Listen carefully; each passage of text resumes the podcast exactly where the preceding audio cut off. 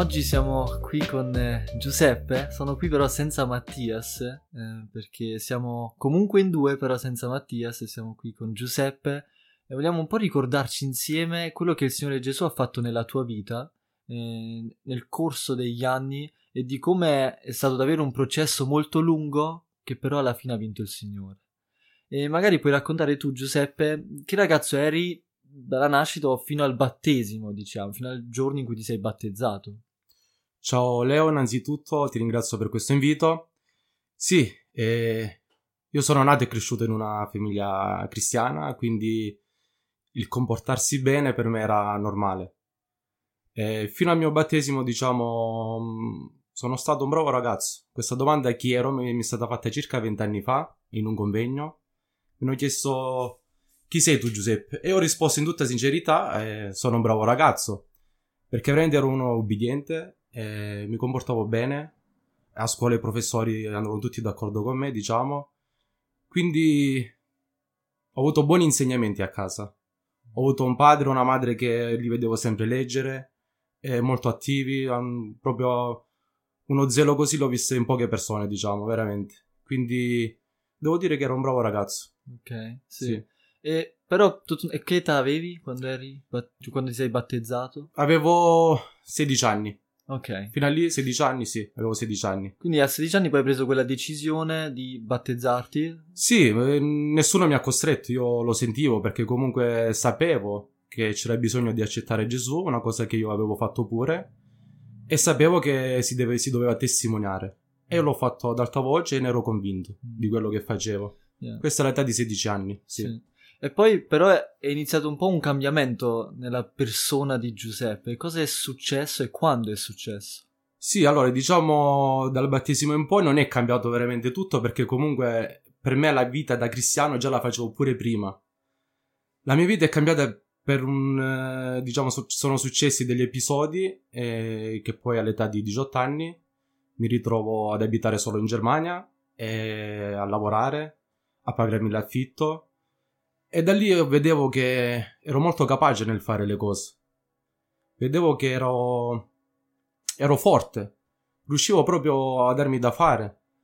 E da lì poi iniziavo a lavorare pure per pagarmi l'affitto, iniziavo a lavorare pure mercoledì, il giovedì, venerdì, pure le domeniche.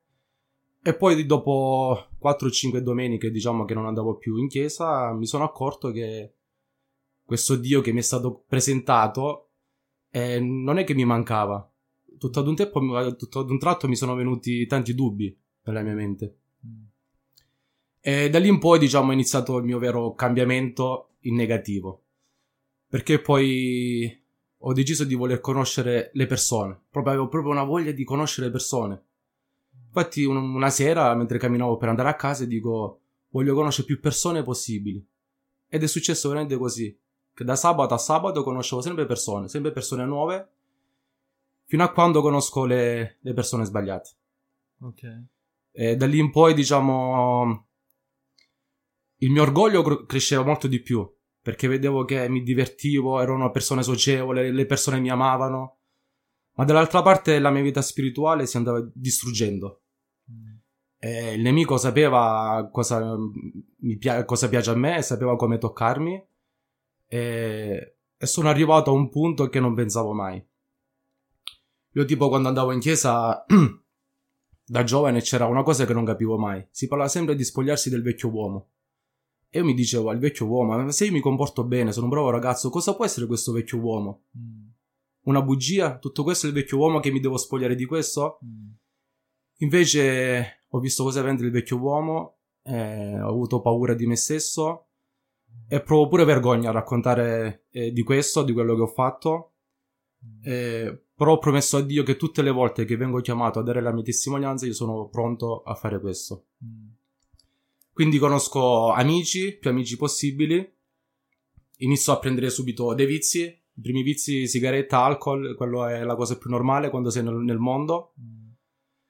Poi inizio a provare le droghe, eh, marijuana, hashish, popper, un po' cose chimiche, ma erano tutte droghe che diciamo mm, le facevo solo per uso, così di divertimento, però non c'era niente che mi aveva legato a queste droghe. Mm.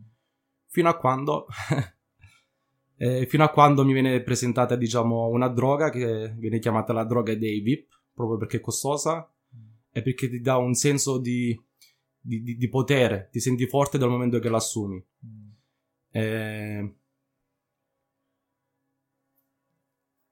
sì, ti sto parlando della cocaina. Era una droga che, diciamo, soddisfaceva proprio il mio essere perché dal momento che l'assumevo mi sentivo troppo forte, nessuno mi poteva fermare. Mm. Eh, ma dall'altra parte ha distrutto i miei rapporti sociali, quelli familiari e gli amici veri, perché è una droga che tu non puoi stare con la tua famiglia, piano piano ti autoescludi, mm. perché loro non possono capire cosa provi tu. Mm. Quindi faccio parte di un gruppo di amici in un bar, e, mm, ero molto stimato e poi i miei amici, diciamo, mi iniziano a cambiare il nome Mm. All'inizio per scherzare mi chiamavano Tony Montana, e erano mm. cose che diciamo mi facevano felice, essere un personaggio. Poi mi iniziano a chiamare il pazzo, perché proprio non avevo più limiti. Facevo le cose senza limiti, senza testa, senza pensarci, ero disposto a fare tutto per essere rispettato e mi chiamavano il pazzo. Poi cambiano il nome ancora, arriva quello più, più tosto che mi inizia a fare riflettere. Quando un amico mi chiama, eh, è arrivata la tentazione perché ero quello che non solo l'assumeva, ma ero quello che era capace di farla assumere a persone che nemmeno la volevano. Ero un tipo così coinvolgente, riuscivo a trascinarmi tutti e mi chiamavano infatti la tentazione. Quindi tu sei arrivato a un, a un momento dove della vita dove comunque eri amato, eri stimato, eh, potevi un po' fare quello che volevi, avevi davanti a, ai tuoi occhi un po' la libertà di poter sì. ricevere quello che vuoi. Eh, però questo qua fino a quando? Cioè fino a quando hai capito che non lo riuscivi più o non, si, non ti soddisfaceva più? Quando è arrivato il cambiamento poi? Eh, praticamente la, questo tipo di droga, quando lo assumi, prima o poi ti inizia a colpire dentro l'anima. Perché entri in un tunnel che tu non stai più bene. Per questo poi ne assumi ancora di più. Proprio perché quel momento ti fa stare bene, tu ne assumi ancora di più mm. per stare meglio, però poi ti butta pure giù. Mm. Il mio cambiamento è arrivato eh, quando mi hanno iniziato proprio a cambiare il nome. Perché dal momento che mi hanno chiamato Tentazione, poi una sera esco e c'è un amico che mi dice è arrivato Satana. E lì diciamo in quella sera non mi sono più divertito. C'era qualcosa che non andava. E io essendo figlio di credenti, eh, figlio di Dio pure, avevo dato la, la mia vita a Gesù, mi sono lasciato abbandonare nel peccato, vivevo nel fango e dal momento che mi hanno dato questo titolo, eh, quando sono arrivato a casa, è stata una lotta. È stata una sensazione stranissima perché avevo l'impressione che i miei occhi uscivano fuori e mi guardavo. E proprio avevo questa visione, che i miei occhi uscivano fuori e mi guardavo e vedevo come ero ridotto. E ho capito che questo è il mio vecchio uomo. Mm. Mm. E cosa, qual è stato poi il tuo quali sono stati i, tuoi primi passi o come, come, sei riuscito poi da un momento della tua vita del genere eh, a cambiare o a cercare poi cos'è che dopo hai cercato dopo che hai capito come ti sei ridotto? Questa è una bella domanda perché mm, io sono stato miracolato si può dire non solo perché ho ricevuto il perdono ma perché, perché ti racconto una cosa mezz'anno dopo eh, vado in una chiesa a raccontare la mia testimonianza e viene un, eh, un terapeuta mm-hmm. che ha a che fare, diciamo, con, ex- o con drogati e lui mi dice che percorso hai fatto tu per guarire? Ho detto, guarda, non ho fatto nessun percorso. Io dal momento che ho chiesto perdono, che ho avuto questa lotta, eh, mi sono sentito liberato al momento e ho avuto subito lo sdegno per questa droga, che non è facile liberarti da questa droga. Mm. E e questo per me è il mio miracolo, che ho avuto questo sdegno, mentre ci sono persone che hanno bisogno di un percorso. Mm. Ovviamente ho fatto un percorso eh, spirituale, leggendo, pregando, e per un mezz'anno ho avuto la tv spenta, non assumevo più alcolici, non prendevo più zucchero, perché comunque erano tutte cose che richiamavano il desiderio di, della dopamina, della cocaina, diciamo. Sì.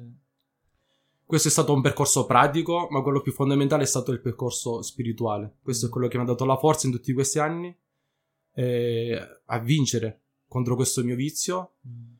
E grazie a Dio sono stato liberato. Diciamo, ho fatto questo percorso, però ho avuto anche una famiglia che mi hanno supportato nelle preghiere, le mie sorelle, tutti quanti. È stato è veramente. Sono stato come soggetto di preghiere per tanti. Sì.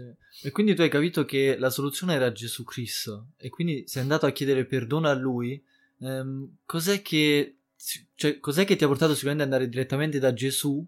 Ehm, e cos'è che realmente poi è cambiato in te quando sei andato da Gesù?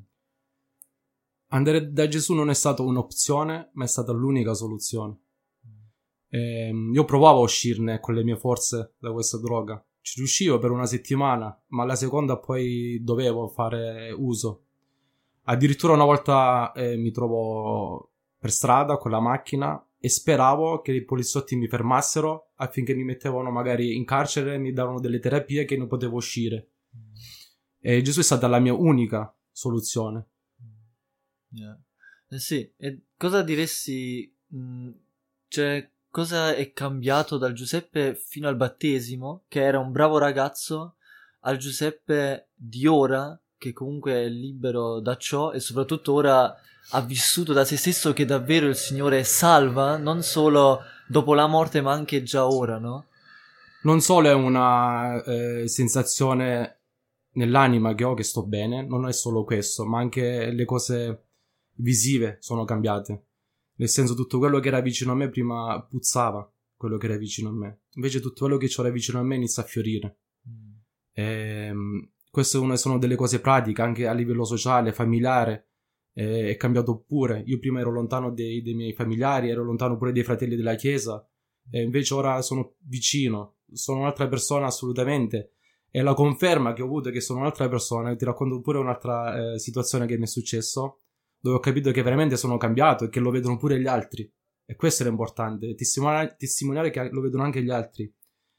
È stata che un giorno ehm, vado n- nelle carceri a portare l'Evangelo, e incontro un amico là e, e lui mi dice, ah, ti hanno arrestato pure te allora finalmente. Ho detto, guarda, non mi hanno arrestato, io sono oggi il tuo assistente sociale. E lui mi fa: Non ci credo che tu sia il mio assistente sociale. Se tu come fai a essere ora un assistente sociale che era il peggiore di tutti? Quindi anche nella vita pratica, visiva, eh, è cambiato. E questo è grazie a Gesù, veramente. Sì. Difatti, il Signore Gesù è andato proprio alla croce per i nostri peccati, perché noi puzzavamo, perché noi stavamo in certe Amen. situazioni.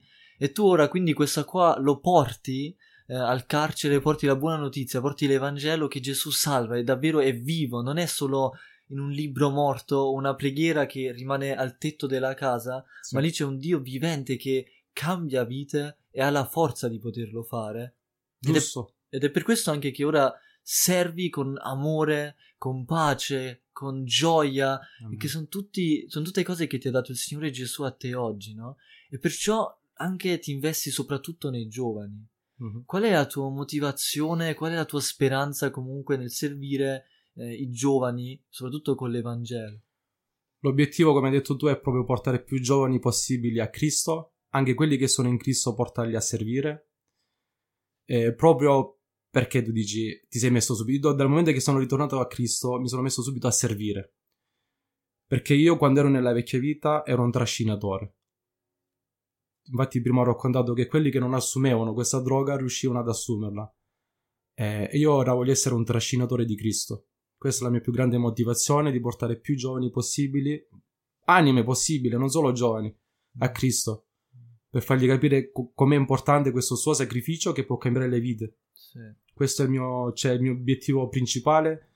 Dal momento che sono stato liber- liberato avevo promesso proprio questo a Cristo, di dare la mia testimonianza in ogni momento che, stato, che vengo chiamato e di portare il suo Vangelo. Sì. Per, questo, per questo, in questa mia testimonianza, devi sapere che io mi vergogno molto a raccontarla. Mm. Non è che in, entro nei dettagli, però so che questo canale è seguito da, da giovani e questa droga è una droga molto giovanile, mo, molto attuale è dappertutto veramente. Non, non pensavo, ma la, questa, la cocaina è dappertutto veramente. Per questo sono stato un libro aperto.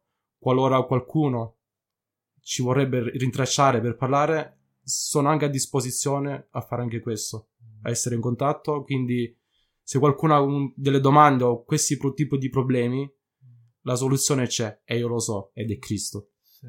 E questa è la nostra speranza che quindi già a giovane età si evitano anche determinate strade nella vita, cercare magari la soddisfazione da un'altra parte, negli amici, nel...